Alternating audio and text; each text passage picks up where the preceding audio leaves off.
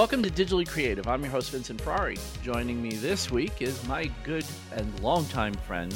You know him as the High Caliber Craftsman, but he's just Austin to me. It's my good friend, Austin Saunders. What's going on, buddy? How you doing? Hey, Vincent. What's happening, man? Austin is, I don't know if you guys know this, but Austin is the epitome of digital creation. I mean, when I think digital fabrication and creation, I think Austin Saunders, right, Austin? Yeah, pretty much. Yeah, that's my MO. I mean, so those of you that have been listening since I rebooted the show, you know that it's not always about digital fabrication, whatever. Sometimes it's just about content creation. And Austin is a troll slayer, which is one of my favorite things, and the master of GIFs, which is another one of my favorite things, especially if you follow him in any of the chats he's in. But he's also a podcaster, so I figure I can shoehorn those descriptions into fitting into this podcast. So yeah, and I mean, I figure like I'm doing digital recording, right? Video producing. Yeah. Content creation is digital creation as far as I'm concerned. And that's how I'm going to stretch it when I want to have someone on, but they don't fit into the mold of using a Cricut CNC or a laser. It's not bad, right? How you been, man? I feel like it's been a long time since we've like spoken. I mean, other than, and obviously I won't talk about it on here, but other than the new product you're developing, which I'm so excited for, that I cannot wait until you start making them because I will be buying one immediately. I don't care what you charge for it. Oh, wait, that's stupid. Don't tell the guy making the thing you don't care what he's charging for it. Oh, I've got a special prize for you. Exactly. But what have you been up to? Man, I've been just really focusing on trying to make some more tools. So of course I make pens. That's my main gig. Mm-hmm. And I'm kind of gearing up to doing some more tool making. So I'm making some leather mauls. I'm making the new, which we can talk about it. I'm making a new product that's going to be an X-Acto blade holder. Oh. So it's a redesigned X-Acto knife. And I'm trying to correct all the issues that make me hate X-Acto knives. So like, and there it are coming many. Loose and dropping the blade or it rolling off a table and things like that. My favorite thing, well, I always told Ethan with his X-Acto knives, right? The thing that I loved about his X-Acto, I mean, this is not to knock the craftsmanship of it, right? Because the craftsmanship of his X-Acto knives is chef's kiss. It's beautiful. Right. It's one of my favorite things. I was one of the people at the beginning that told him that's his killer product. He should start selling them. But I think what makes his X-Acto knife so good and why I've been using his so much is because the leather makes it more ergonomic. Absolutely. And I feel like the problem with X-Acto knives is they're all these like, they're basically dowels with a blade in the end of them, and they're all shitty to hold. They feel terrible, and you're fixing the other problem that people probably have and just accept it as the norm. I mean, aside from it rolling off the table, which I love that you're the way you're fixing that, but the big problem is, you know, why don't you tell people the biggest problem that you're fixing and how you fixed it? Because I think it's brilliant. As soon as I saw it, I was like, I'm in. This is it. I'm sold. Yeah. So the biggest problem to me is, and I don't know if it's just me, but like when I'm using an X-Acto, I spin the collet with my fingers somehow, and it basically releases the blade. Mm-hmm. And normally it releases the blade when I'm like halfway stuck in a project, and now I've got a blade sticking out of a project that I'm trying to recover, you know? Mm-hmm. And so my main goal was like, this thing cannot release. Like, right. I want a mechanical feature that makes this lock in. And so I'm doing it with a locking screw. It's like an Allen key screw. And just, I want it to be like, the only way this would ever come out is if you took a pair of pliers and just like absolutely destroyed it to get it right. To get it out. You'd have to actually crack the blade to get it out, essentially. Right. That's what I'm shooting for. Yeah. I realized how brilliant it was when you just said when you somehow spin the collet, and I realized that every time the blades ever come loose when I'm cutting a curve, it's because you kind of turn the blade in your hand a little bit, right? And it doesn't take much to release that stupid clamp on the end of an X-Acto knife. And I just realized that the reason I don't have that problem with Ethan's is because he covers it with leather, right? It's like. Now it's all clicking. Like, yeah, that's why it does. That's why it's not so much of a problem. But, dude, I'm so excited about that because the X-Acto is one of those things that you use a lot. In fact, I stopped using most X-Actos. I only use Ethan's, or I use my maker knife because I don't like dealing with the knives themselves. I have like 5 X-Acto knives. They're all in a drawer. Like, screw it. I don't want to use them. Yep, exactly. I use Ethan's, and it's the same thing. His leather makes it more ergonomic and comfortable to hold. And mm-hmm. I don't understand why they're making, I guess it's just cheaper to make them thinner like that. But I think it's just the way they've always made them, because, you know, you and I were actually talking about this. I said, you know, Cricut makes the nicest X-Acto I've ever used. Right. And all they did was make it a little bit thicker where you grab it and put some rubber on it. That's it. That's all they changed. And it's such a nice experience. And it's okay. It's $37. Okay. But I would pay $37 for a tool that's comfortable and easy to use and nice, you know? Right. Yeah, so, I agree. I feel like hopefully people will pay more than $37 for it. I think they totally will. It's funny because when I gave you the price, I'm like, no, I hope I'm kind of in the ballpark here. And you told me that was where you were looking to charge. I'm like, okay, good, because that's what I would pay for it. So we're golden. But yeah, it's always tough to price a product, especially when you're coming into a market that you're not exactly sure on, you know, and your competitive products are going to be like $3 or $4. Yeah, that's what I was going to say. Amazon. You're competing against essentially a commoditized product. Right. But you're doing, I mean, but you kind of do that with your pens too. Your pens are exactly the same. Yeah. Your pens are kind of commoditized too. And yet people will still buy an Austin Saunders ridiculously expensive because it's beautiful pen, you know? Right. Yeah, people always ask me, like, they're like, so what do you do for a living? And I'm like, I make pens. And I'm like writing pens? I'm like, yeah. And they're like, can I get my business name on them? And I'm like, not that kind. Like, no, that's not what I'm doing. Dude. Yeah. What I need to do is be like, yeah, no problem, but you have to order 1,000. And then I'll just order it and dump it to them. But people don't really like nice writing instruments anymore. Like, they don't appreciate that thing. Like, there's a certain class of people that appreciate the craftsmanship of it, so therefore they appreciate a really nice pen that's handmade and hand fitted, and, you know, hours went into making it. You know, it's kind of a lost art. Yeah, it definitely. You have your certain clientele. You know, like I have got, when I release a new style pen, it'll be like the same 5 people that buy the first 5. Like, it's the same people over and over. It's your, you know, your top fans or whatever you want to call them. Mm-hmm. You know, the people who really enjoy your work. So hopefully I can, you know, convert some of them to buy some of these new products, and or find some new versions of them to buy the stuff.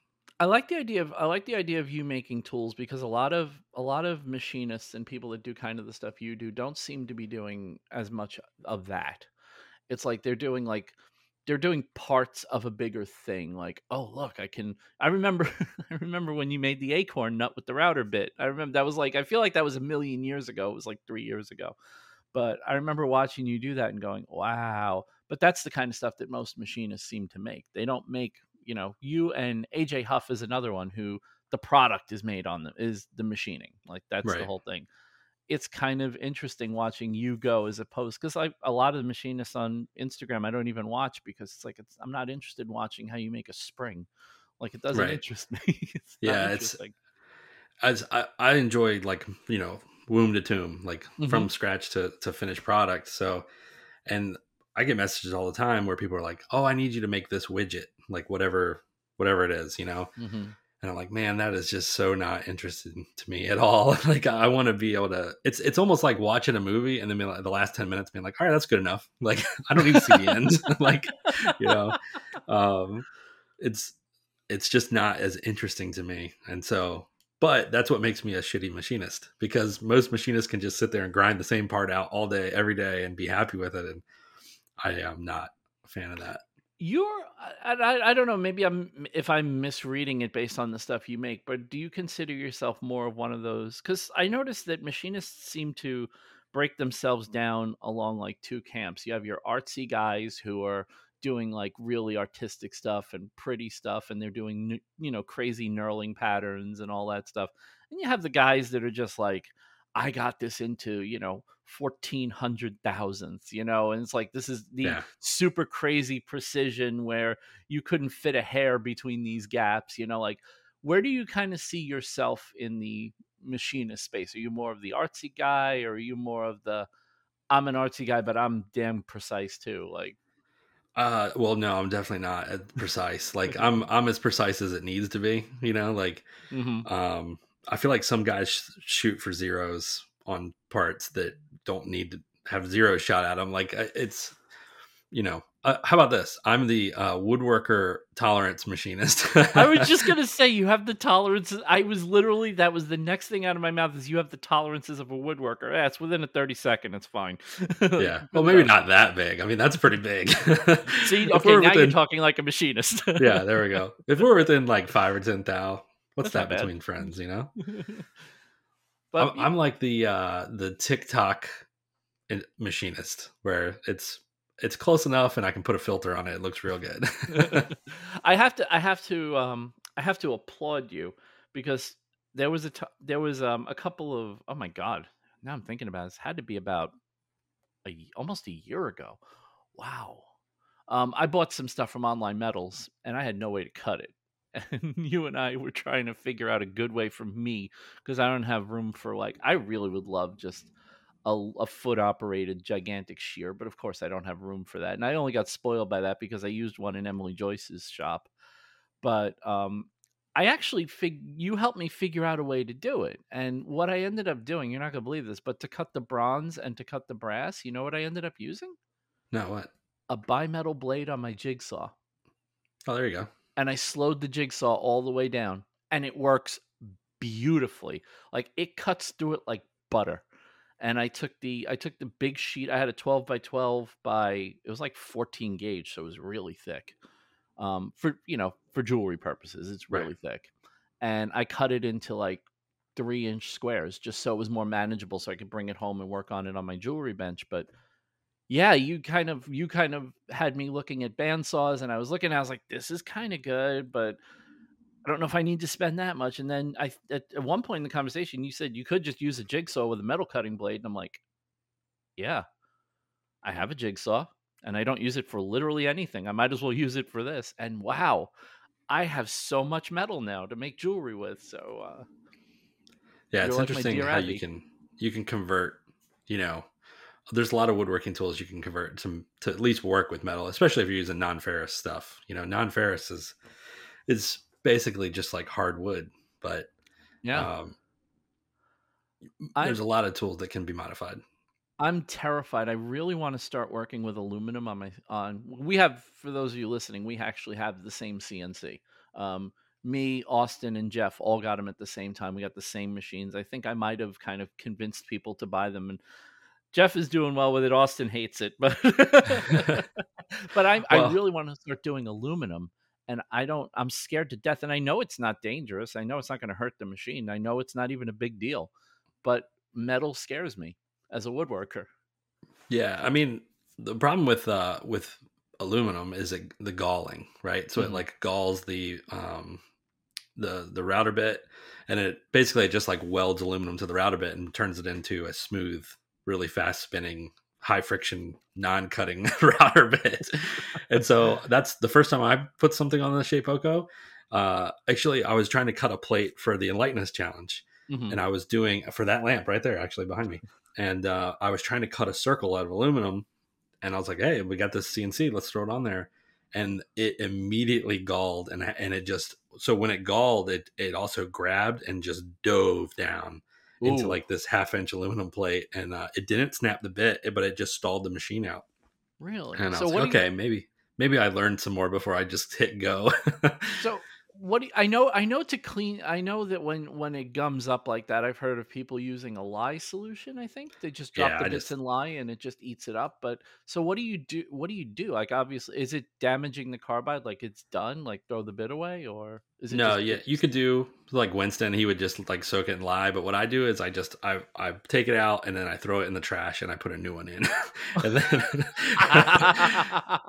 I'm not going to sit there for hours. You know, it's you screwed up, you just pay the dummy tax and go to the next one. Is it something you can avoid, or is it just a natural concept? I'm fascinated by this because I'm telling you, this is something I really have wanted to do for a while, and I'm feeling like I need to just get off my ass and start experimenting. And if I have to buy some cheap Chinese mills on Amazon, which I might, just because I don't want to wreck my good ones. Sure.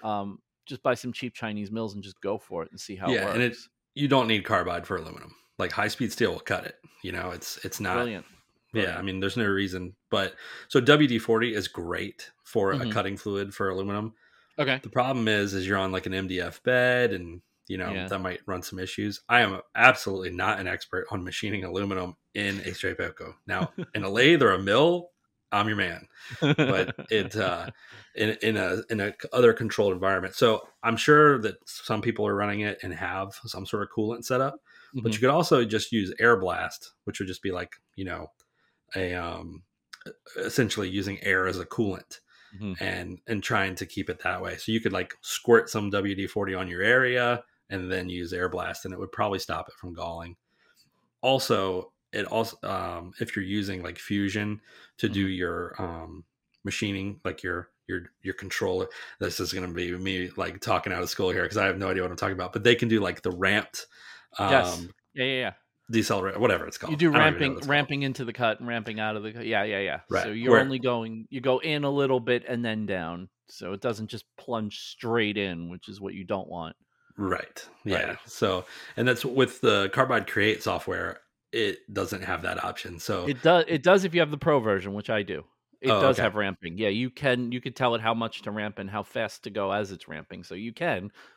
The funny thing about Carbide Create is you have to pay for pro to get anything out of it. But it's worth it. It's $120 a year, and you get a lot for that $120.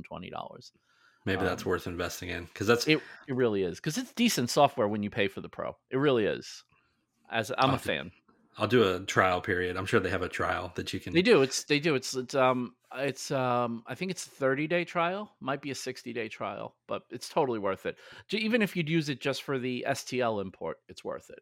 Like that's a really cool feature.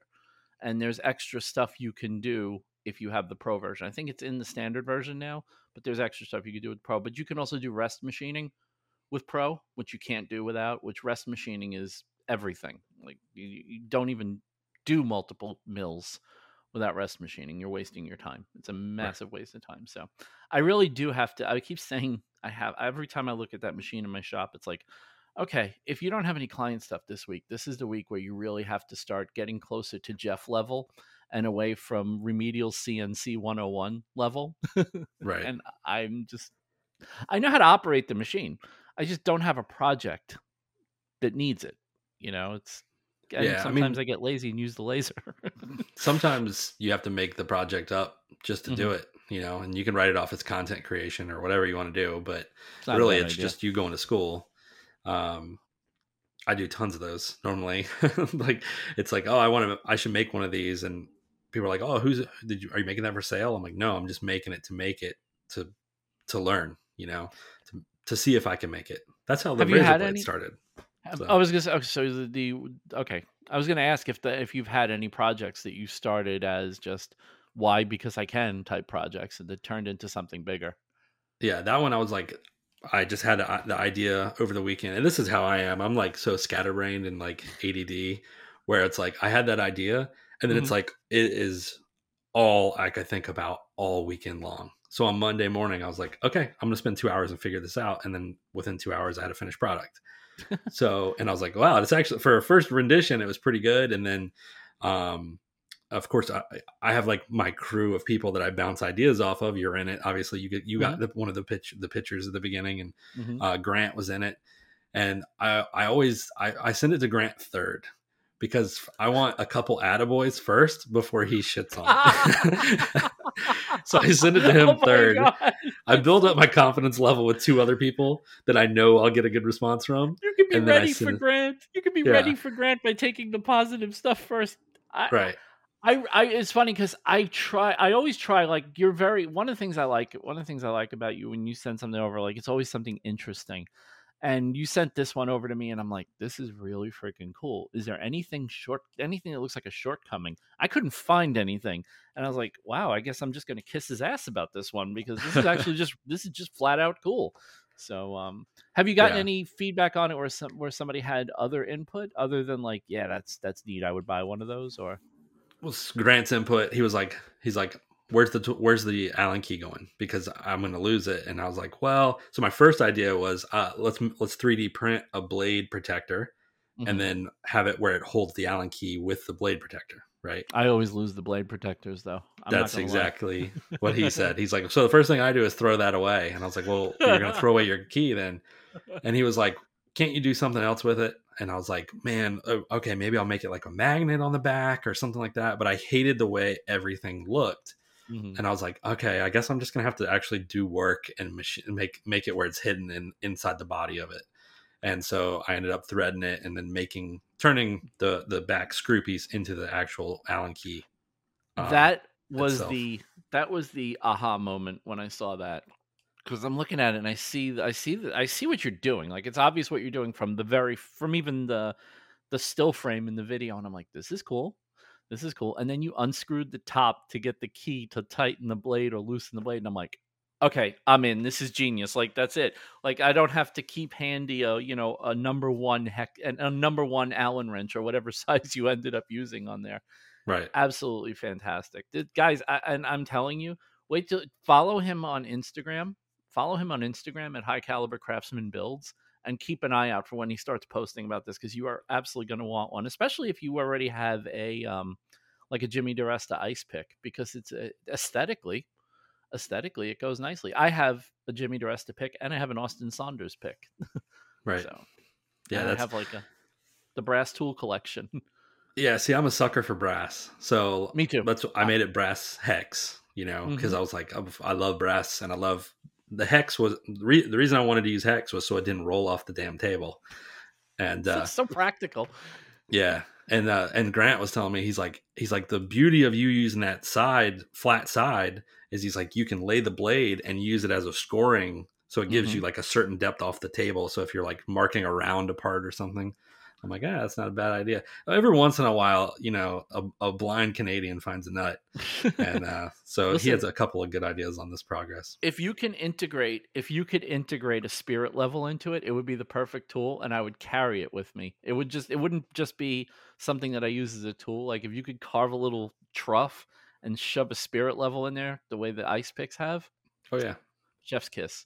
I'm excited about this. Is one of the few things I've seen that's a tool that I actually, because I always see these cool tools and it's like, that's cool, but that's not a tool I really use enough to justify.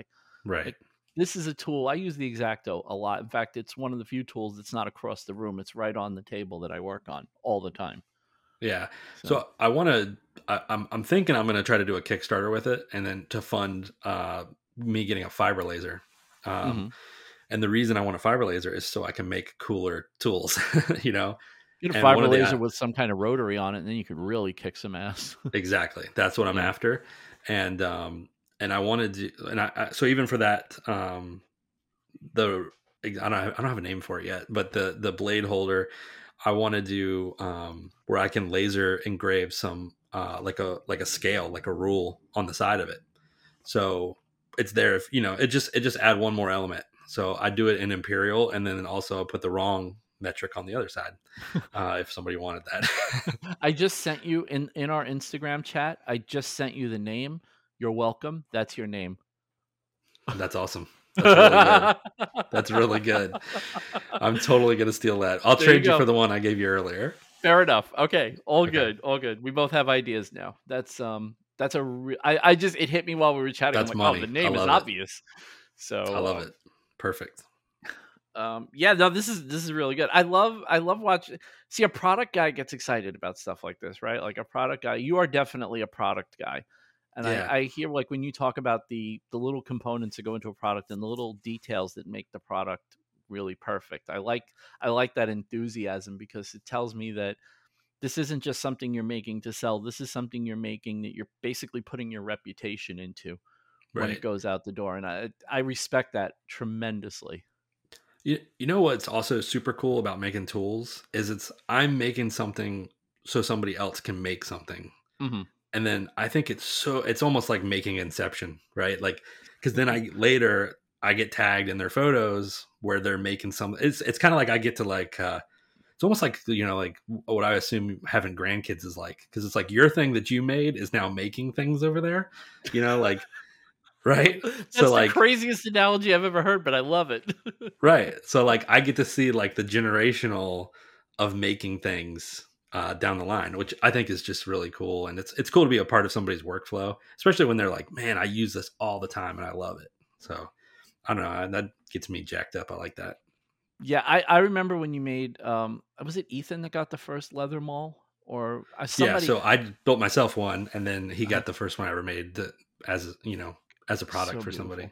So beautiful. And I, you know, I unapologetically voted for you in the mallet challenge that you had with Dean, because I just thought it was just such a beautiful design. And I'm a sucker for, I hate to say it because it's a little old fashioned now, but I'm a sucker for stacked leather.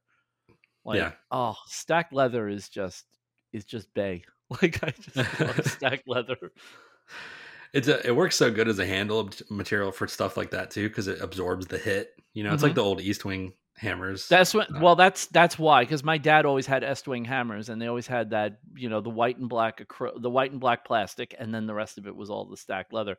In fact, I have the DiResta skeleton knife, and my first stacked leather project is going to be making an Estwing style handle for that knife. Like, that's what I want to do, and the reason I haven't done it is because I want to do it right. Right. Yeah, it's cool. They're fun to make. I'm turning my leather on the lathe, which is interesting because it turns different than every other material I've ever used. Did you like soak it in like an epoxy first to make it easier to turn, or did you just turn it raw? So I made a jig that I can glue the stacked handle up together. Mm-hmm. And then I use a threaded rod with two big aluminum, basically like gigantic aluminum washers, and then nuts on each side. And that's what clamps it together while I'm gluing it. And I did a test of, I did a total boat epoxy. And then I also did just Type Bond 2. And the epoxy definitely holds more, like holds it together more, but it made it so rigid and so not as hand, like the hand feel wasn't as good. That's a really bad description. Like, no, it just didn't feel as good. Yeah. And so now I just use Type Bond 2, and it turns great. I reckon it probably soaks in better too. So like resin would probably sit more on the surface, but the Type Bond, since it's water-based, would probably soak into the leather a little better. Yeah, I think both of them soak in because I'm using veg tan, so it's like just drinking everything. Like, it's unbelievable the amount of glue I have to use because it's just like it's just sucking it in. Mm-hmm. And I at first, when I first started doing it, I was like, I had a little cup and I was like dipping a brush and brushing it on. And now I literally just dump glue on the table and just throw all the leather in the glue and then start assembling. Idea. Yeah, but you got to work fast. You have to work fast. Yeah. And so like all my metal pieces that are the clamp, I paste wax them all up with Johnson's paste wax. And so it's like a mold release basically. And when it comes out, you hold it in your hand. You're like, there's no way this is leather. Like, it feels like a baseball bat. Like, it's wild. So tough. Yeah. And it's cool. And then when you turn it, your whole shop smells like a leatherworking shop, which is way better than a machinist shop smells. Yeah, the only thing that ever sucked about leather for me was putting it in the laser, because I don't know if you've ever smelled laser burnt leather, but it ain't pleasant. It's not pleasant at all. You know, one of the things that I feel like, oh my God, you would love to have one, having a laser, and I know you don't have one yet, but man, if you had a laser, cutting the stacked leather would take you seconds. It would just be like, lay out the shape and go for it. I mean, I've seen so many people do leather stacked stuff, and then they put a whole hide of leather on their laser and just cut, done. It would be so nice to have. Yeah. And it would speed me up a lot. So my mauls, I like right now, actually, I've never actually released them for sale. I've sold all of them before I've been able to release them, because people hear about it and then they kind of DM me. They're beautiful. And you've taken some hella nice pictures of them, and you know, you basically acted as your own PR department.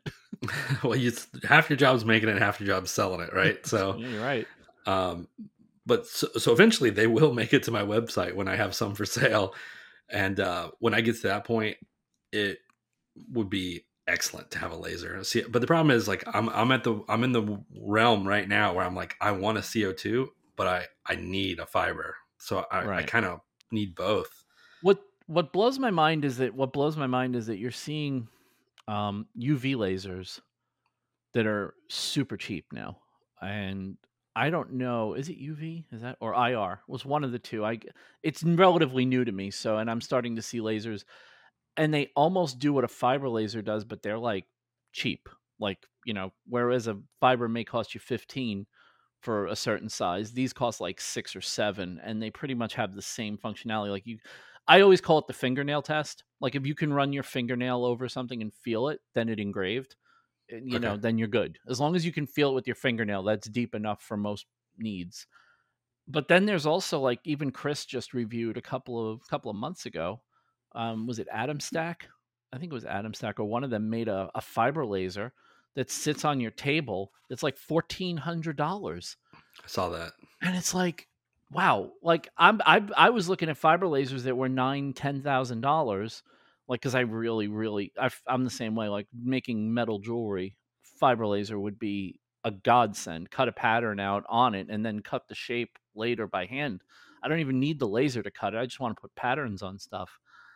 It's remarkable how much they've come down. Yeah. I'm hoping for a massive swing where they come down even more, so I can afford a higher wattage. You know, that's wattage is the key. You don't need a lot of wattage though. That's the weird thing with a fiber. Like you look at some of them and they're like 50 watts, and they'll engrave copper. And you're doing all non-ferrous stuff anyway. Like they'll do copper, bronze, brass. Yeah, I'm not gonna do steel, but brass is the tricky one because it like absorbs. You know, like you have to have. So like I've been looking at the Omtechs and. Mm-hmm. When you get up around the 60 watt, it can actually do a little bit of thickness in brass, but under that, I think it just struggles. I don't know. Yeah. I'm not knowledgeable enough to know exactly why, but I am knowledgeable enough to know that I want the biggest, baddest one that takes the least amount of time to get it done because I'm impatient. So now I have a question for you. And this is not an insult, but this is something that, you know, I know about you and the way you work. Part of this is going to be once you get that machine, you're going to have to really buckle down with design software. And I know technology is not your best friend. I mean, I was telling, I think it was last week or the week before, I was talking about you wanted that U-cut on your CNC for your, what was it for the press fit station that you have? Was that what it was for? Or oh no, that was for it was for I was making these little doghouse things. Okay, they look like a doghouse, yeah. And you wanted that done. And I was like, and I actually did it for you. And I don't mind, by the way, this is not me going, I had to do that for you. It's not that, but it's just, I'm wondering like, does this mean you're going to have to like figure out some design software now? Like, cause I know I have this design software figured out where it's called Text Vincent. Oh, fair enough. That's good design software. It's the funny thing is Text Vincent actually is very cheap. It comes in the form of advice or random questions about how to cut something or maybe machine an anvil. Like that's really about all that Text Vincent actually ever needs. So that's good. Yeah. That's good. So the last time I was semi decent with Illustrator was like Illustrator, maybe like 9 is when I was, you know, like 2000, 2001. A lot's changed in the last 4 years, by the way, just in the last 4 years, right. It's a very different piece of software. So I need to buckle down and learn it. I feel like sometimes I don't know. It's weird because like if you just put a machine in front of me, like a manual machine, you know, like whatever, and you're like, figure it out. I have no problem figuring it out. But when you're like, put a computer between me and the machine, and you're like, figure it out now. I'm like, I think my brain is just too, like I sit down at the computer. And then within 15 minutes, I'm like, that's probably enough. Let's get out of here and go do something else. You know, like I just can't sit in front of the computer like that. And I've been trying to learn Fusion and I've restarted the course 4 times. And it's just, I don't know. Which course are you taking? Just curious. Are you taking Bob's or? No, it's this guy on YouTube. Oh man, I can't even remember his name now. Lars Christensen? I think so. Yeah, it was like one a day. You do like one. If you say it's a guy on YouTube, it's got to be Lars Christensen. I think it's one a day. Yeah, and then you know you start out with like a Coca-Cola bottle, or that's like the third day. That's where I got to was the Coca-Cola bottle, and I was like, I don't know, man. Like this is. So I'll recommend. I always recommend the first course. I think people should take in Fusion 360 is not for everybody because it doesn't do what everybody necessarily wants to do. But the one thing it does do is it gives you really good foundational knowledge. Right. Whatever you're going to do later. In fact, that's where I got most of my foundational knowledge. I mean, obviously I was self-taught, and then I took it further because of this course. This course filled in the gaps. But Vladimir Mariano's from Desktop Makes, he has a course, Fusion 360 for 3D printing. And I know you're not going to be 3D printing with it, but what he does do is over the course of, I think it's 8 projects or 10 projects, each one is its own unit, and each unit will really, you use all the basic tools that you're ever going to need. All the basics are covered. If you want to take it further, you're going to need a more advanced course. There's no doubt in my mind. But what this will do is this will give you the foundation so that when you come to a need for an advanced tool, it's not going to be like, what do I do with this? Like, what does this advanced tool do? Like, it's a, you know, it gives you 3 steps before you use the advanced tool, and you don't know what any of those tools do either. This course fills in all the early steps, like the basic formation of a project. That's what he's really good at. I would highly recommend it if Fusion is something that you are really trying to learn. Also, I mean, Bob's course was very good. I don't use a lot of the stuff I learned in the course, but I also know how now, right? So right. Like if you said design a piece of furniture using Fusion 360, I could. I don't do that, but I could do that, you know? And, right. But yeah, Fusion 360 is just an amazing piece of software that just, without a little bit of guidance, is useless. Yeah. I feel like it was like drinking from a fire hose. Like yes, drinking from a fire hose. It was just, yeah. I'm like, is there like a dummy version of this that I could use to start? And then like turn off almost all the features and then let's roll into it. Like that would be the helpful. I learned for me. I barely, and it was only because I was thrown into the fire and had to figure it out. That's how I had to learn Adobe Illustrator. I didn't have time to take a course, right? Right. So basically my Adobe Illustrator knowledge was I have to get this done for work. And then constantly when I wasn't at work, watching a million different YouTube videos from people that do cool stuff on how to do it.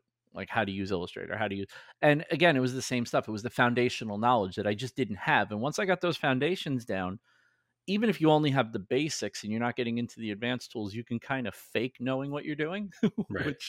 which honestly, I hate to say it, but that's what most of us are doing anyway. We're just faking knowing what we're doing. None of us really know everything. Did you find that, before this, we were talking about your tablet. Do you find that a tablet makes Adobe Illustrator way easier to use? No, I find honestly. So it's very interesting that you asked that. I rarely use. I have a Surface Laptop Studio, which is a convertible. So I have the best of both worlds. It's a laptop, and then if I crack the back and fold it forward, it's a tablet. And I never use the tablet for Adobe Illustrator. Never. Okay. I prefer mouse and keyboard or trackpad and keyboard. For Photoshop, for Fresco, for those apps, I almost can't use a mouse anymore. Like I have a Wacom tablet on this computer that I'm recording on right now, and that's my preferred way to use. I almost don't use Photoshop with a mouse anymore. If I have to use a mouse with Photoshop, it feels wrong. Right. Like I don't even remember. The muscle memory isn't even really there anymore. So, but no, I don't like tablets with Illustrator. I don't know why. Maybe it's just because the mouse just feels more precise. And the tablet, you know, if I'm doing Photoshop stuff, it's usually touch up or art or trying to simulate brushes or painting, whatever. That's what it's made for. But yeah, I don't love it for Illustrator. There are other people. I know I'm Caleb Gagne on YouTube. When Illustrator for the iPad came out, it was like somebody lit a fuse under him. Like he was so excited. He does more Illustrator for iPad videos now than he does Illustrator videos, and like whole projects, which blows my mind. Like I don't. Yeah.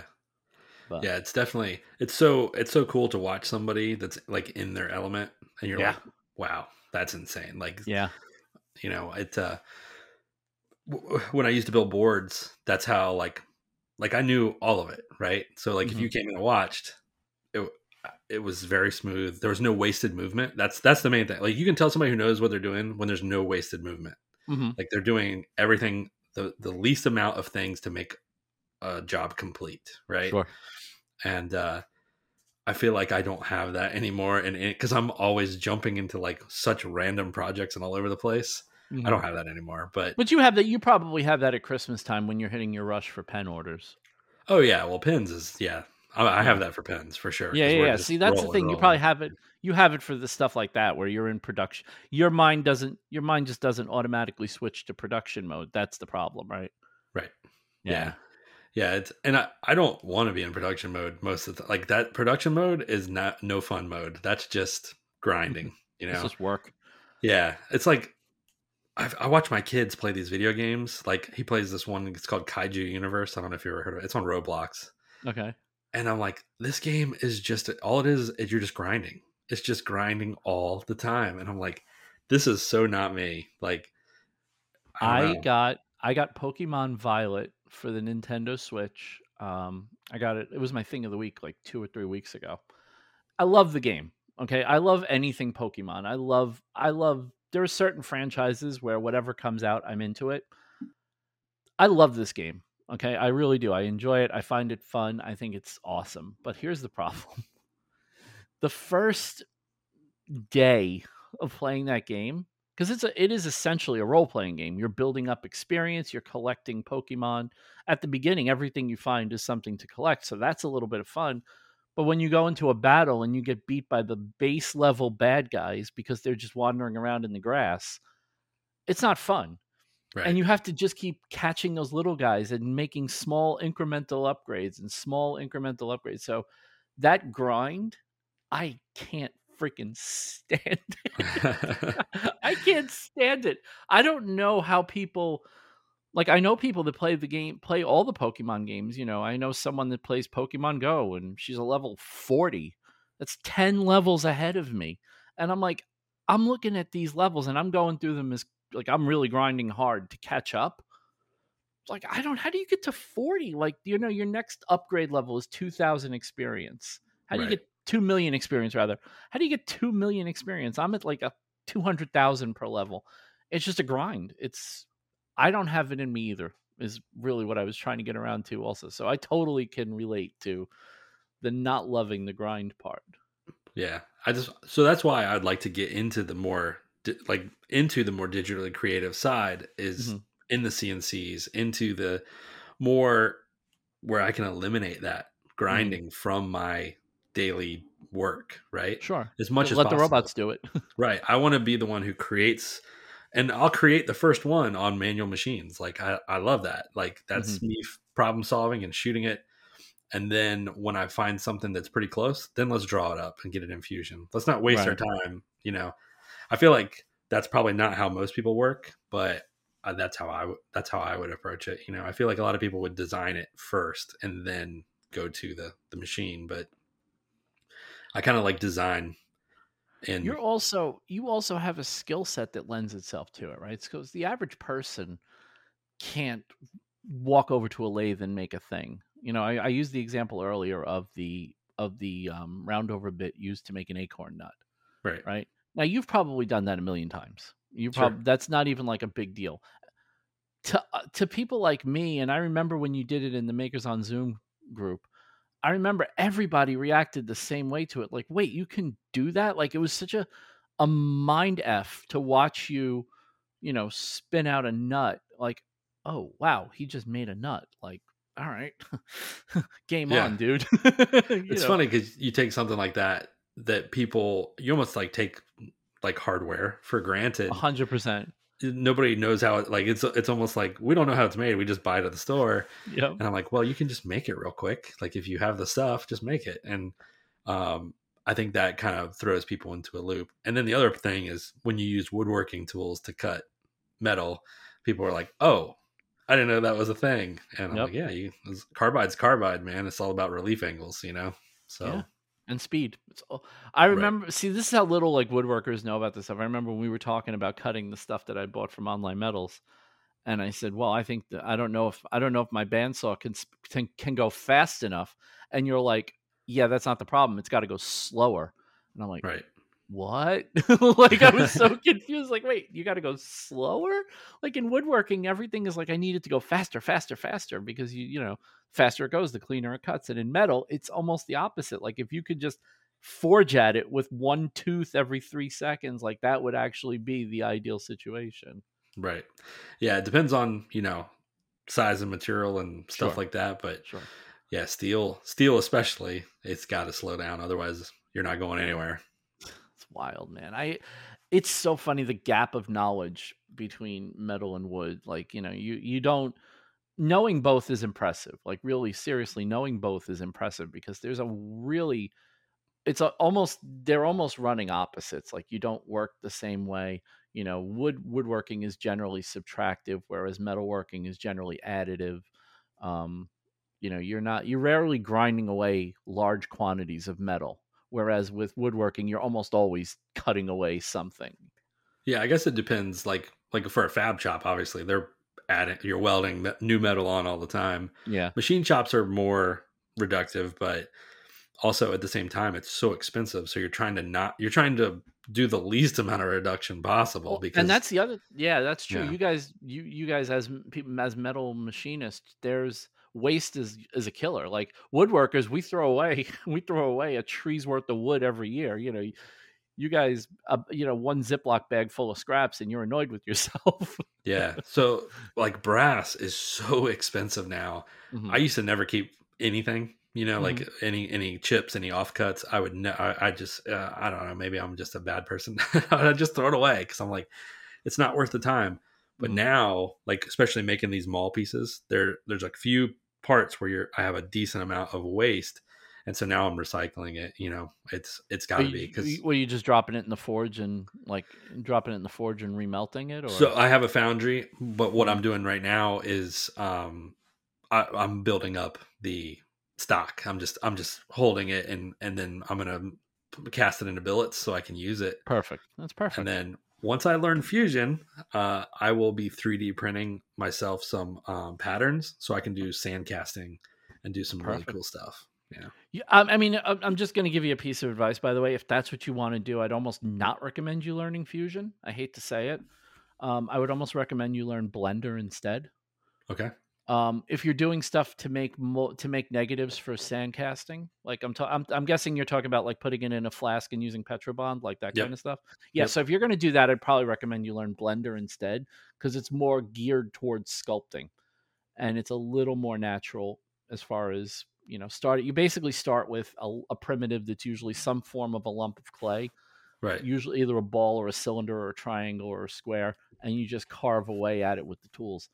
You might get more out of that than you would out of Fusion 360, because Fusion has sculpting tools, but they're not as good as Blender. Yeah, I've never even heard of that, so I'll have to check it out. Oh, dude, Blender's great. And the one thing you'll love about Blender, there's a guy on YouTube called Blender Guru, and everyone that uses Blender and everyone listening that's used Blender is going to know what I'm talking about. But you'll make the donut. Everybody's made the donut at some point. I made the donut. I think it was Derek from Brain Rhodes PC made the donut. You know, we've all made the donut. You'll make the donut, and once you make the donut, you're going to feel like you could do everything, and you're going to realize you still can't do everything, but at least you understand what you don't know. Gotcha. But yeah, I think Blender is probably more what you're looking for, because then you could also do it's better at doing like organic shapes, like rounded stuff, smooth stuff. It's not as... Fusion I use for like mechanical stuff. Like if I want something precise and angular, like if I want to take up my logo, for example, and I want to make it, you know, extrude it and make it 3D, I would use Fusion for that. But if I wanted to make like a tree or design something that I would cast later on, I would probably do it with Blender. So cool. And then you can... Oh my God. I mean, do you have a 3D printer or no? I have access to a 3D printer. I don't have it in my shop. You can get even for FDM printers, the kind that use filament, you can get wax filament. Mm-hmm. And then you can, you know, I've seen people do like print something in wax and then take some strands of the wax just to make sprues and attach it to the model and then put it on the tree and put it in the flask and do all their casting that way. So I have a lot of options. You have a lot of options. Yeah. Especially with wax, it'll just burn out when you pour the metal in anyway. Right. And I've seen guys using the PLA, mm-hmm. they're like the lost PLA, but they're doing it for Damascus now. So yeah. Like in canister Damascus. And it's wild. It's wild. It is crazy. It's possible now. It is crazy. And these are, you know, the stuff we're talking about. You don't need high-end tools for it. I watched a guy do electroforming and he was using the model he was working with started on an Ender 3, which is probably the cheapest 3D printer you can buy at this point. And he was doing electroforming with it, and he just basically print out the model, take it out, sand it as much as he could, cover it with graphite, and then put the copper on it, and it was done. And it was just like, whoa, that's cool.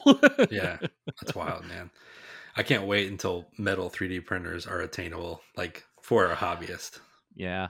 I remember the first time I saw an SLS printer, I was like, this is the coolest thing I've ever seen. Like the idea that you could just shoot a laser beam into a pile of dust and fabricate something, and you can make stuff that's suspended in other stuff without supports. Like, yeah, but it's, I feel like the future, you know, we'll talk about something in my thing of the week, obviously, that is definitely the future, whether you like it or not. But I feel like the future is the stuff that we all thought was well off in the future is starting to happen faster and faster. Like stuff that as makers we've predicted, or wish list stuff that we've always wanted, we're starting to see show up. It's kind of crazy. It's, I mean, when you have an AI that can write a term paper for you, and it's, you know, and it's not, by the way, these AIs, the crazy thing about these AIs, they don't understand what they're writing. They use models to determine language. Like they know, like, oh, if somebody's saying this, this is how they say it. They don't know what they're saying. They have no idea. Right. They start with a nugget, and then they use, you know, predictive language models to come up with how to say it. And it's like, damn, this is incredible. Like it's an amazing time to be alive. I feel lucky to be part of it. Like to have all the experience I've had before all this, and then watch all this evolve, and watch everything I do just evolve away. Yeah. I feel like if you had to like stamp a time that was like, so like, you know, like BC and AD, mm-hmm. I feel like now it would be like BI and AI. And it's like mm-hmm. before iPhone and after iPhone. Yeah. It's like where things went crazy. Sure. Because like my grandfather, he started when he got drafted into the Army, he was working on prop planes. He was born when a Model T first rolled out. Then he was drafted and he was working on prop planes. And when he retired, he was working on F-14s. Like, wow, that is a gigantic swing of a person's life, right? And then we, you know, allegedly landed on the moon somewhere in there also. And, allegedly. Yeah. Suckers. Who believes that? And now I'm like, we you know, everybody says like, oh, we're not going to have that kind of crazy advancement. I'm like, yeah, well, yeah, not that kind of advancement, but we have our own light years of advancement in different things that are not like that, you know? Yeah. But here's where it's different. Right. And this is what people don't understand. Yeah. You're not going to have a jump from, you know, the Wright brothers at Kitty Hawk to an F-14. You're not going to have that jump, right? That jump is done. Even a jump from an F-14 to Elon Musk going to space is not as big a jump. It's just a different shaped vehicle with more power, right? That's all. It's not a real change. But what you are having is a lot of smaller changes that we aren't even thinking about. Right. And, you know, like, you know, I come home at night and the lights in my house are on, not because they're on a timer, but because they know I'm home. All the lights, like the light in my living room and the light on the front of my apartment turns on because it knows I'm in the area and I'm coming home, and it's lit up for me. You know, in my old house, everything was on some kind of smart system where when I went to bed, I would open up my phone, I would hit good night, every light in the house would shut off, and the front door would lock. That's awesome.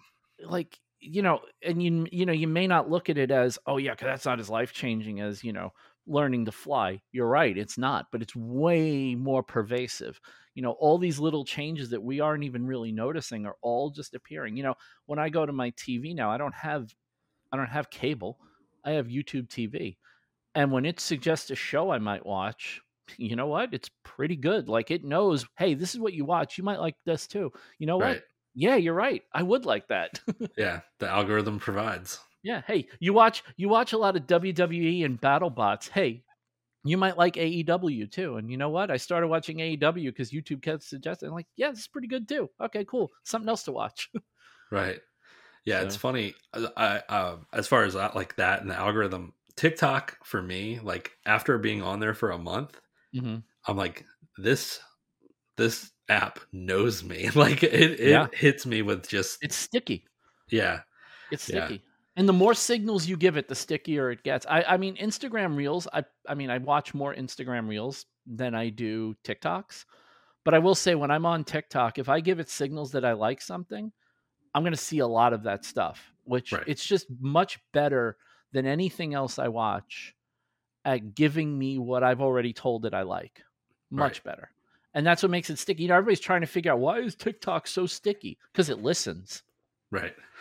Because it listens. Because it listens. Probably like, way too much. Well, I mean, yeah, that's funny. There's a little more answer in there than I realized. But yeah, it's like, oh, no, we want access to your mic, your camera, your location, your contacts. Like, Jesus, why don't I just I'll send it to the Chinese Communist Party. It'll be fine. You don't have to ask. Just But yeah, no, it's.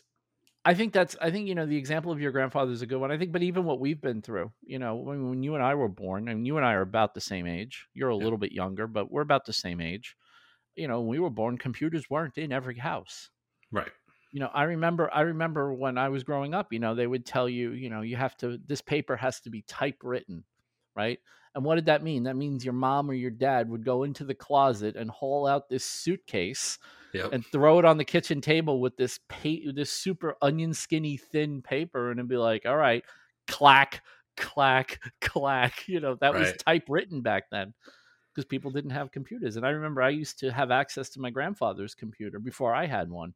And I used to go to his place and I used to type my papers, and I would hand them in dot matrix form with the tractors torn off the paper. And it was like, oh, look what we just accomplished. We just computer wrote a paper. Right. You know, life changing stuff back then. And that was crazy. Like, it's like, oh, you have access to it wasn't even a computer. It was like, you have access to a printer. Right. Oh my God. Yeah. You know? And forget it. If like your mom worked in an office and had access to a laser printer, ho, ho, ho, you want to talk about BDE, hand in your paper done on a laser printer. That's right.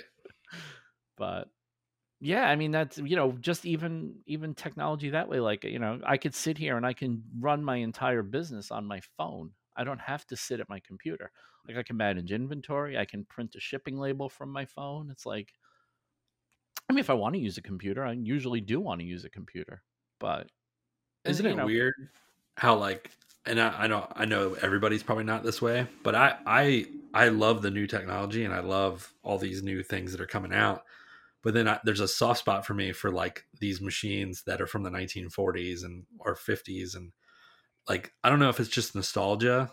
All right, this is a perfect example, but it has nothing to do with it. The other day we ate Pizza Hut, mm-hmm. and I was like, wow, this is trash pizza. But it was so good, and I think it was just hitting on nostalgia. It wasn't anything about how it actually tasted, right? And I think so. Even for like the old tools and stuff, I have a spot for that where I just love them. Like I love the idea of taking. Like, there's probably a guy just like me 50 years ago that made his living on this machine, and there's no way he would ever think that 50 years from that time that there's another guy making his living on that machine. Right. Mm-hmm. And I don't know. I feel I have a weird soft spot. I know everybody's probably not like that, but I have that same soft spot, but in a different way. Like, as someone who's really into graphic design and someone who's really into the design of things, almost more so than the actual thing itself. I really love how artistic the old stuff looked.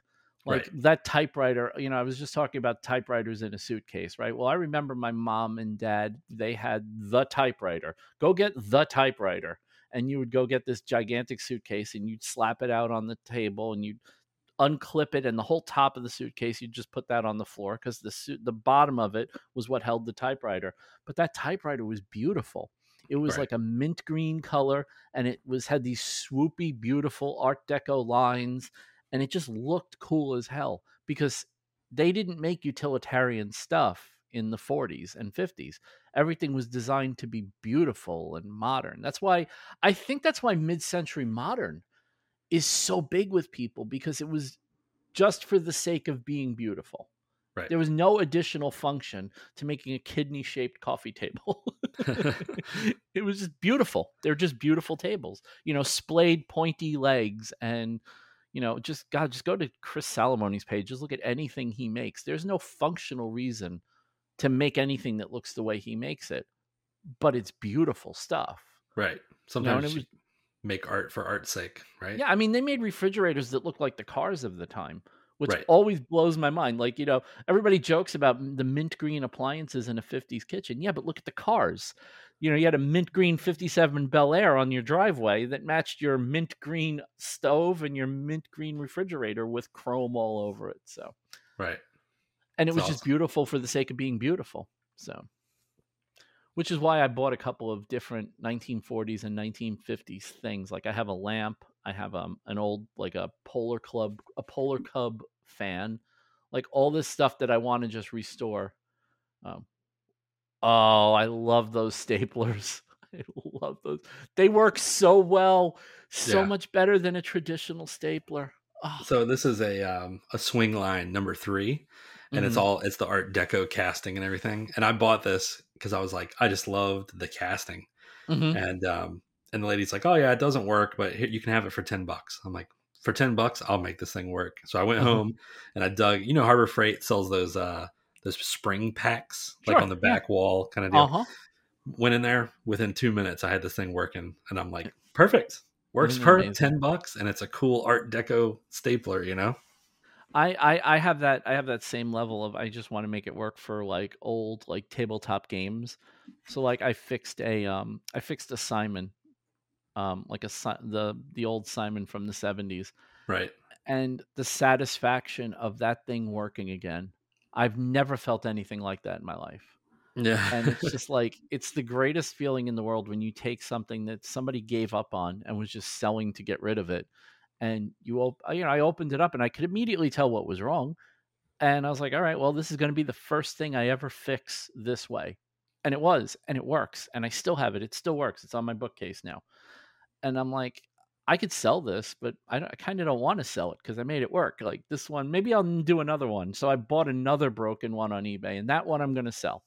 But this one, this is mine. You know, I fixed like a Coleco football, you know, fixed everything inside of it, resoldered a power transistor, and then just redid the battery. It was missing battery connectors. That's why it wasn't working.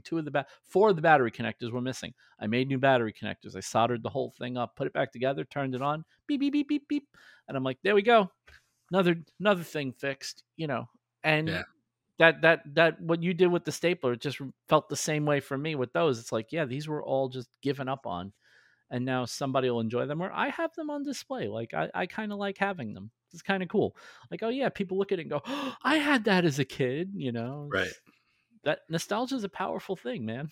It sure is. It's and I didn't realize it. I guess you don't realize it until you get old enough to have nostalgia. Yeah, I mean, look at the lamp that you made for the Enlighten Us Challenge, which I keep seeing behind us when you make, you know, with the average donut warmer. You have even the design of that, there's a very 1950s space thing that went on with the design of that. And it's like, you can tell what people like when you let them design their own thing, you know? Yeah. I would love to design product, you know, like mm-hmm. make things look the way that I think that they should look.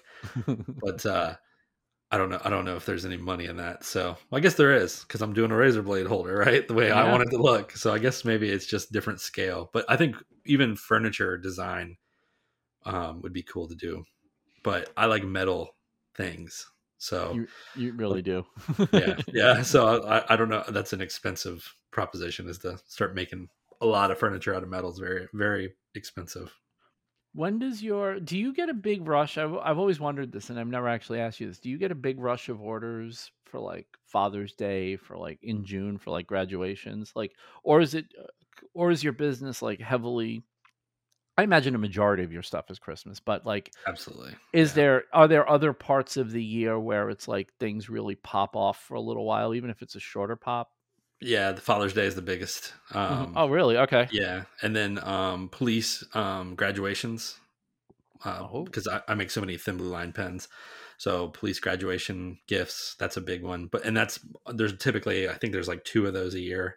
So But Christmas for sure is like, as soon as I hit like mid-October, mm-hmm. I feel like I just vanish off of Instagram. Like you just don't see. Oh, it was great. It was great. Like even on the podcast, you know, Christy and Dean would be like, "What are you working on this week?" And you would just go, "Do I really have to say I've been working on pens?" Like, right. Pens. Yeah, there's nothing else happening. Yeah, yeah. It's pens. It's nothing but pens, and it's not going to be anything but pens for at least weeks, if not months. I'm always like, can we just skip my part and let's talk about what you guys are doing? You know, yeah. Like, You should at that part of the year, you should just intro that segment and go, okay, I've been working on pens. I'm done. What are you working on, Dean? Right. Exactly. Dean will be like building the Eiffel Tower out of like leather scraps or some crazy shit because that's how Dean is now. He's like a mad scientist. Yeah. Every time I opened up Instagram today and he's like stripping down some Jordans. I'm like, what is going on? Like he's all over the place, you know? I identify more with that kind of making though. Like the other day I was working on just a straight up, no particular reason art project. Right. I haven't gotten to take beauty shots of it because it's been raining for 2 days and my beauty shots, it's not like my old shop. So I have to go outside to take my beauty shots. So I'm waiting for the weather to get nicer, but I enjoyed making it so much, but it's so random, you know, like it's like, oh, look, what are you making? What? Like, I mean, it looks cool, but what are you making? Like, what is that? So I feel like me being full-time, like full-time maker or whatever you want to call it, manufacturer, I don't get the same free time that people do to make what they want to make. So like Dean, for example, he works a normal job. He comes home and his main product that he wants or main project that he wants to do is like those shoes. So I feel like sort of envious of that because I'm like, oh, well, like he can devote the time to it because he's already punched the clock and, you know, right. But then I realized like, no, you're an idiot. You can do it whenever you want. You just have to set time aside for it, you know? Yeah. So do you find that that's, I find it really difficult to get motivated to make stuff for myself. Like I really do. Like as much as I enjoy doing it, like I've enjoyed the hell out of this art project that I just finished. I enjoyed it from start to finish. Every step of it produced more toward the result, and it was just super duper rewarding, and I loved it. But I don't give myself enough time for that stuff. I readily admit it. I've told people this. You know, if I'm making something, it's either going to go into a piece of content or go out to a client. Yeah, that's me. Yeah, and I hate it. And I don't know what to do. And, you know, if anybody has any suggestions, I'm open to them. If anybody wants to shoot me an email with a suggestion or a message on Instagram with a suggestion, I'm open to suggestions about how I can get better about that. Because like, I'm very excited about a particular project that I bought the supplies for and they're all sitting on my table inside. I can't get motivated to start it because it's not going to make me money. And that's terrible. Like I'm excited about the project. I want to do this. I'm not excited about getting it done. I'm just not. That's exactly how I am. Like, I feel like I'm wasting time by using time on myself. Yes. Right. I'm like, I should be making something that sells, or I should be making something, you know, I don't know. I guess it's a hang up. I've spent so many years trying to move the needle that now when something doesn't move the needle, it's like, I don't want to do it. Like it's a way. It's not a good use of my time. Right. You know, it's just, that's a stupid way to think of things. Yeah. You know, I wish I could be more like Jeff. I really do. Like Jeff is exploring and doing interesting things and he's trying new things. And it's like, I just don't have that in me the way he does. I don't think I ever will. It's just not my mindset. You know, I've tried, I've had fun. I have fun when I do it, but getting over the hump of here's all your materials, get started. And it's like, There's no payoff at the end other than the satisfaction of a job well done. Well, that's great, but you know, I don't have a job right now, so I don't need a job well done. I need a job that pays. Exactly. Yeah, and I think sometimes I fall into like when I decided to restore my milling machine, that was like a 2-month thing that really took away from business, right? Because I was like, number one, I didn't have a milling machine at the time, you know, and number two, because I was just wasting so many hours. But then when you look back, you're like, oh, I didn't waste them. This thing is way better. It's, you know, but there wasn't the payoff of like, oh, I finished it and got handed a big check. You know, it was right. So I agree with you that I'm very similar to you in that vein where it's tough to do it.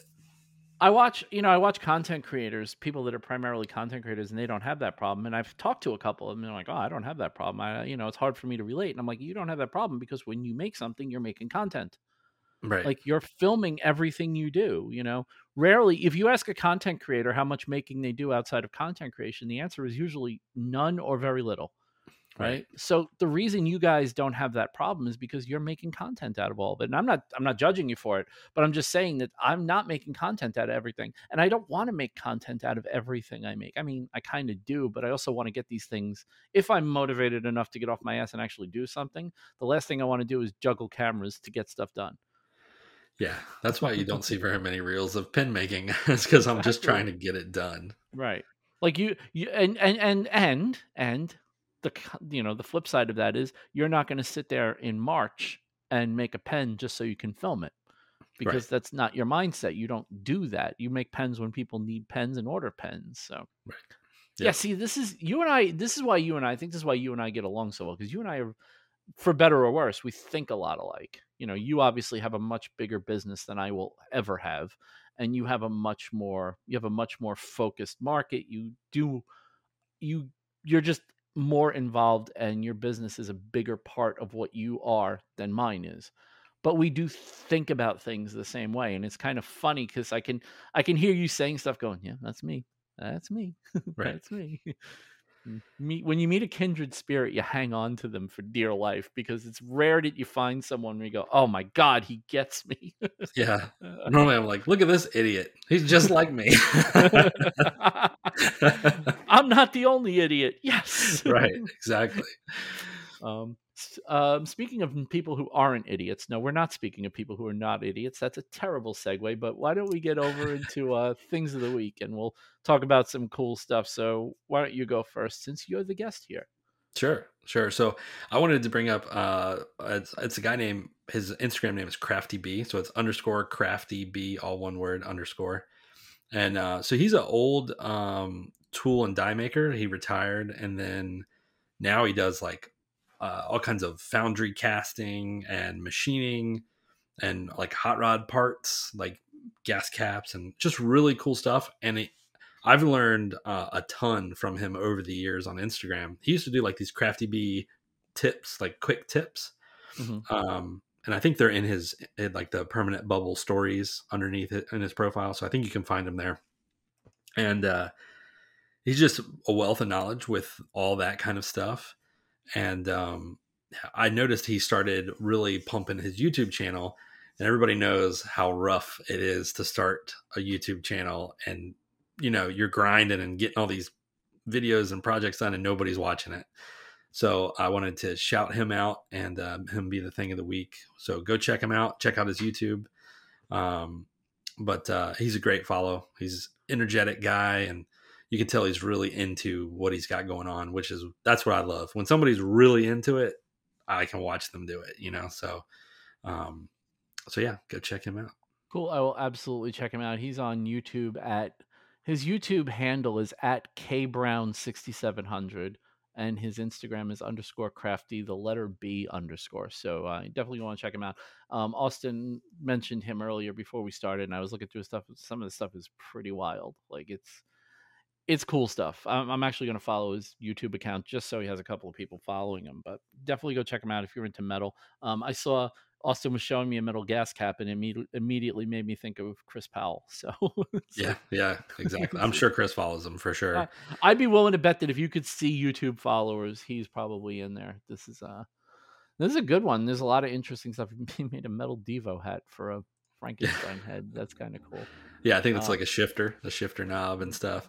So if you scroll way back, he's got a Roadster that he cast like the windshield and the headlights, and like he made all these parts for it, and it was a gorgeous car, man. I love that car. When he sold it, I was like, I cannot believe he sold it. But he's just got some really cool stuff. Really, he's got good style, like the stuff that he makes looks cool, and it's just yeah, just like we were talking about, like when people gave a crap about what things looked like, not just what they did. I also think it's interesting that he does cast stuff and machine stuff. Like usually you don't see, usually people get very narrow into their niche. They either cast stuff or they machine it. And he seems to be cracking away at both, which I definitely respect. Like that's awesome. Yeah.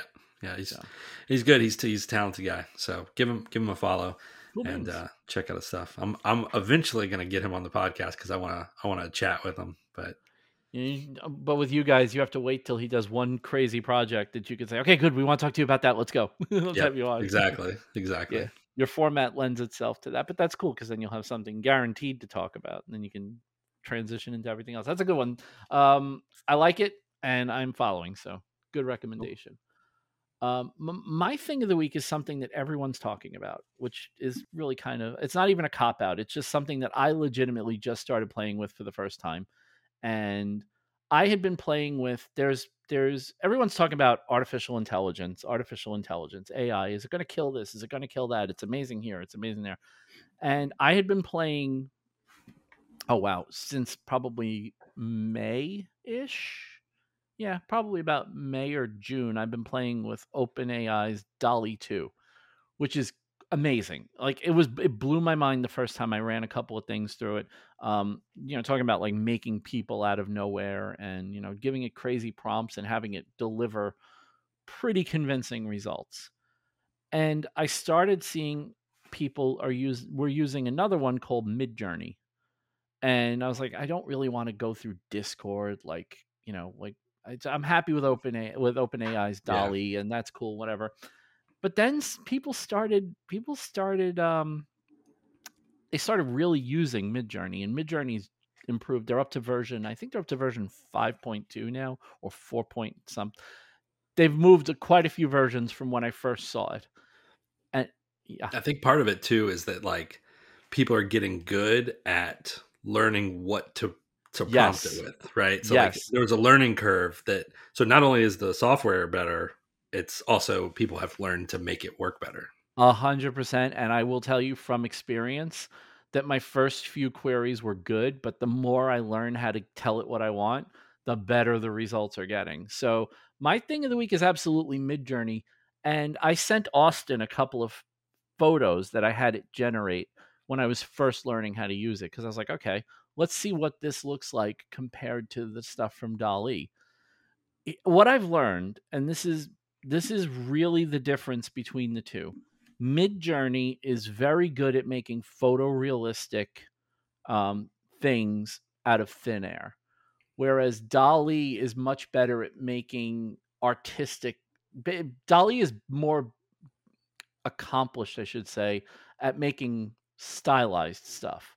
So if you want, a picture of George Washington, ask Midjourney. But if you want a picture of George Washington in the style of Vincent van Gogh, ask DALL-E. It'll probably do a better job. For now, that's going to obviously change, but this stuff is incredible. I can't wait. David Picciuto. Sorry, go ahead. I was going to say I can't wait until you can be like it will do a video like those 1930 scenes you sent to me that it made the picture. Everything starts moving. Yeah. That would be killer. I was thinking that when I saw that too, I was like, wow, imagine if this could move. Right. And if you look really close, like I wanted to see like how much thought in quotes, right, the AI puts into what it produces. So I looked really close and there are a couple of like obvious errors in that photo. But unless you're looking for them, you will never see them.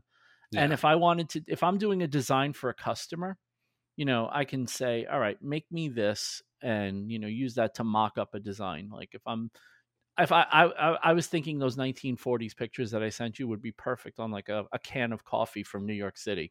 Yeah. Like just an old school or like a coffee branding thing. Like, oh, look, like old school coffee, and just, it's so incredible. And I've had so much fun playing with it. It's an incredible, incredible thing. And I know people are scared that it's going to take some artist job or some whatever. I get it. I'm not even going to have that discussion because I have definite opinions and some of you aren't going to like them. But what I will say is don't don't pass up the opportunity to start learning how this stuff works, because it's not going anywhere.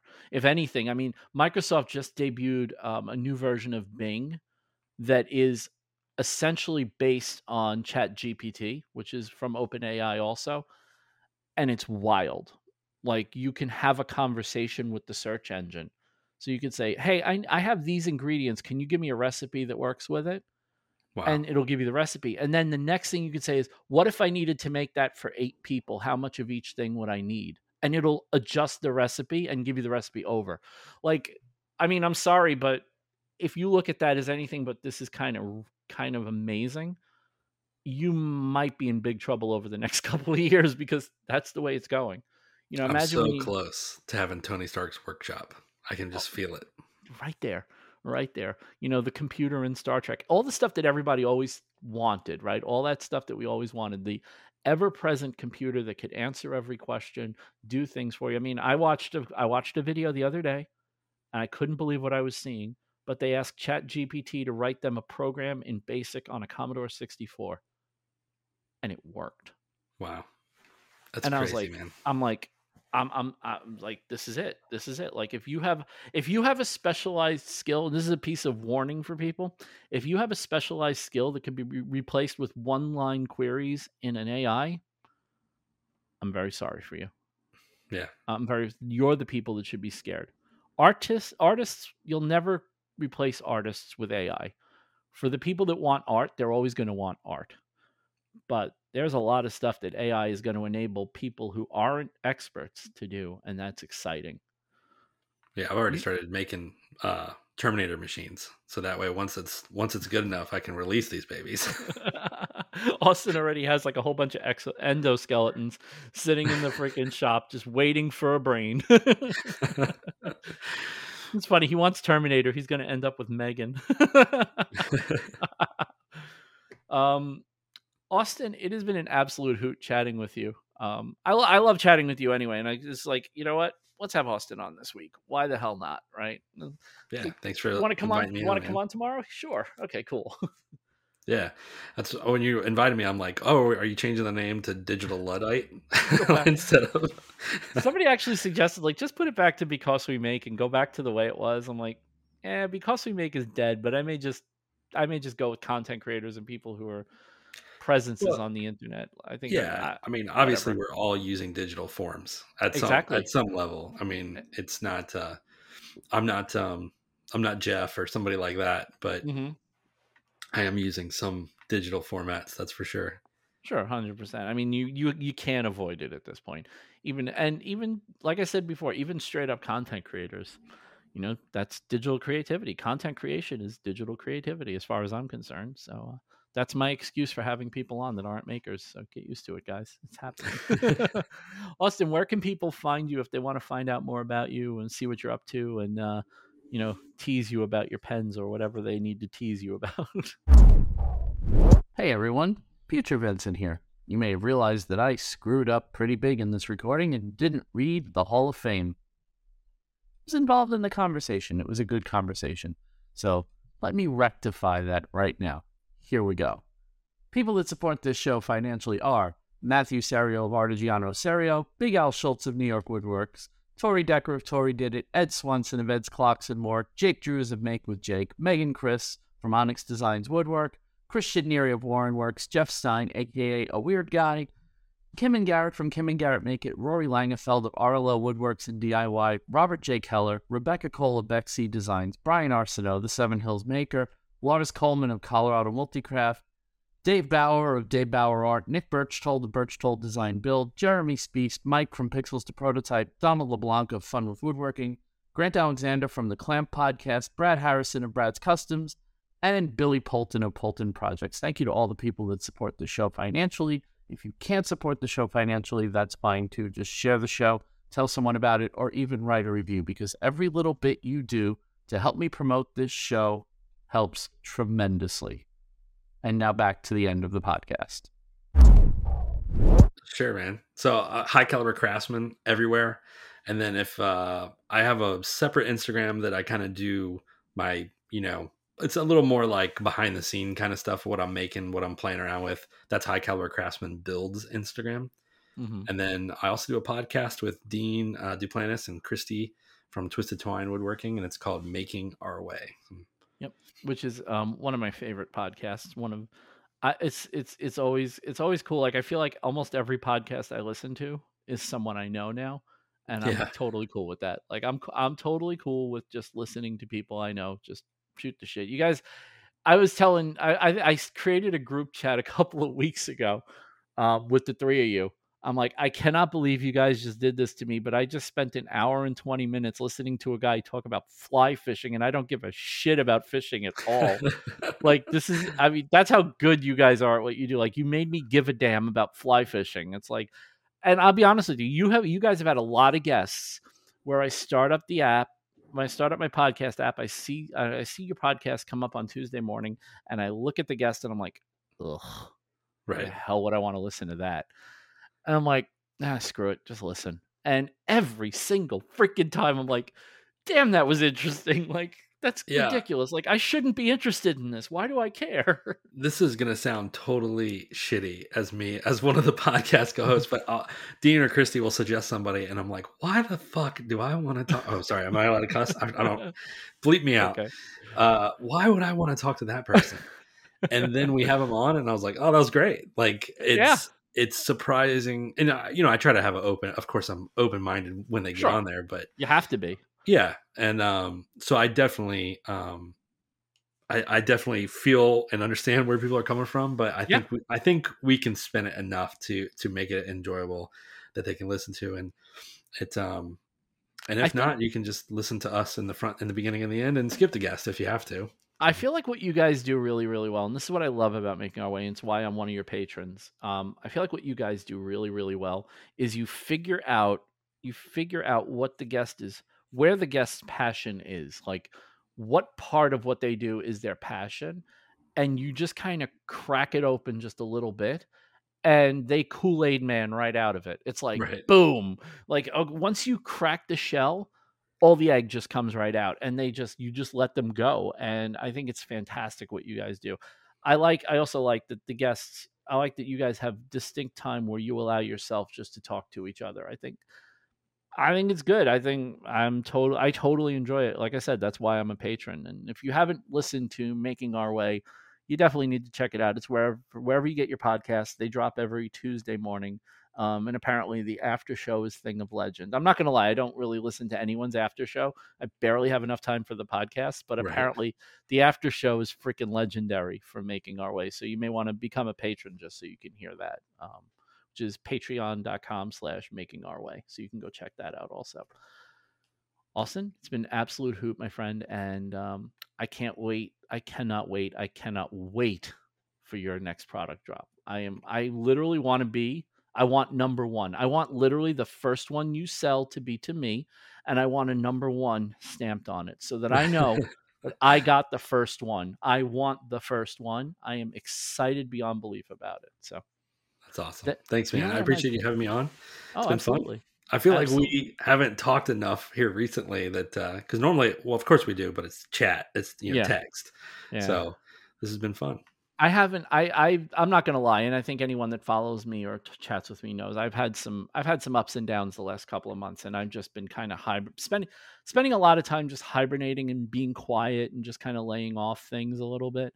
And it's kind of like, I think that's what I needed. I think I just needed to detach from the world a little bit. So my apologies for that. I am a shitty friend. I readily admit that I've been a shitty friend to a lot of people, but I'll be back at some point, back to normal. But It happens. It happens. Of course. No, that's just know cycle. That if I don't talk to y'all every day, I still love every one of you. Aw, warm, fuzzy, pink, puffy hearts. Hold on, I'll make the little heart symbol. That's a terrible heart. I can't do that. Whatever. It's too hard to do it on camera. Get it done. Great. Now it's like a triangle. Nice. Everybody, it has been an absolute pleasure. Catch you all next week. I don't know who the guest is. I didn't know who the guest was going to be this week. And look what I brought you. I brought you Austin freaking Saunders. I mean, come on. On short notice, I brought you Austin freaking Saunders. But I'll have somebody next week. I have an idea. I have two ideas. I just got to see if they're available. So one way or the other, there will be a show. So the people that are paying, you're going to get your money's worth. Until then, have a great week, everybody, and I'll chat with you then.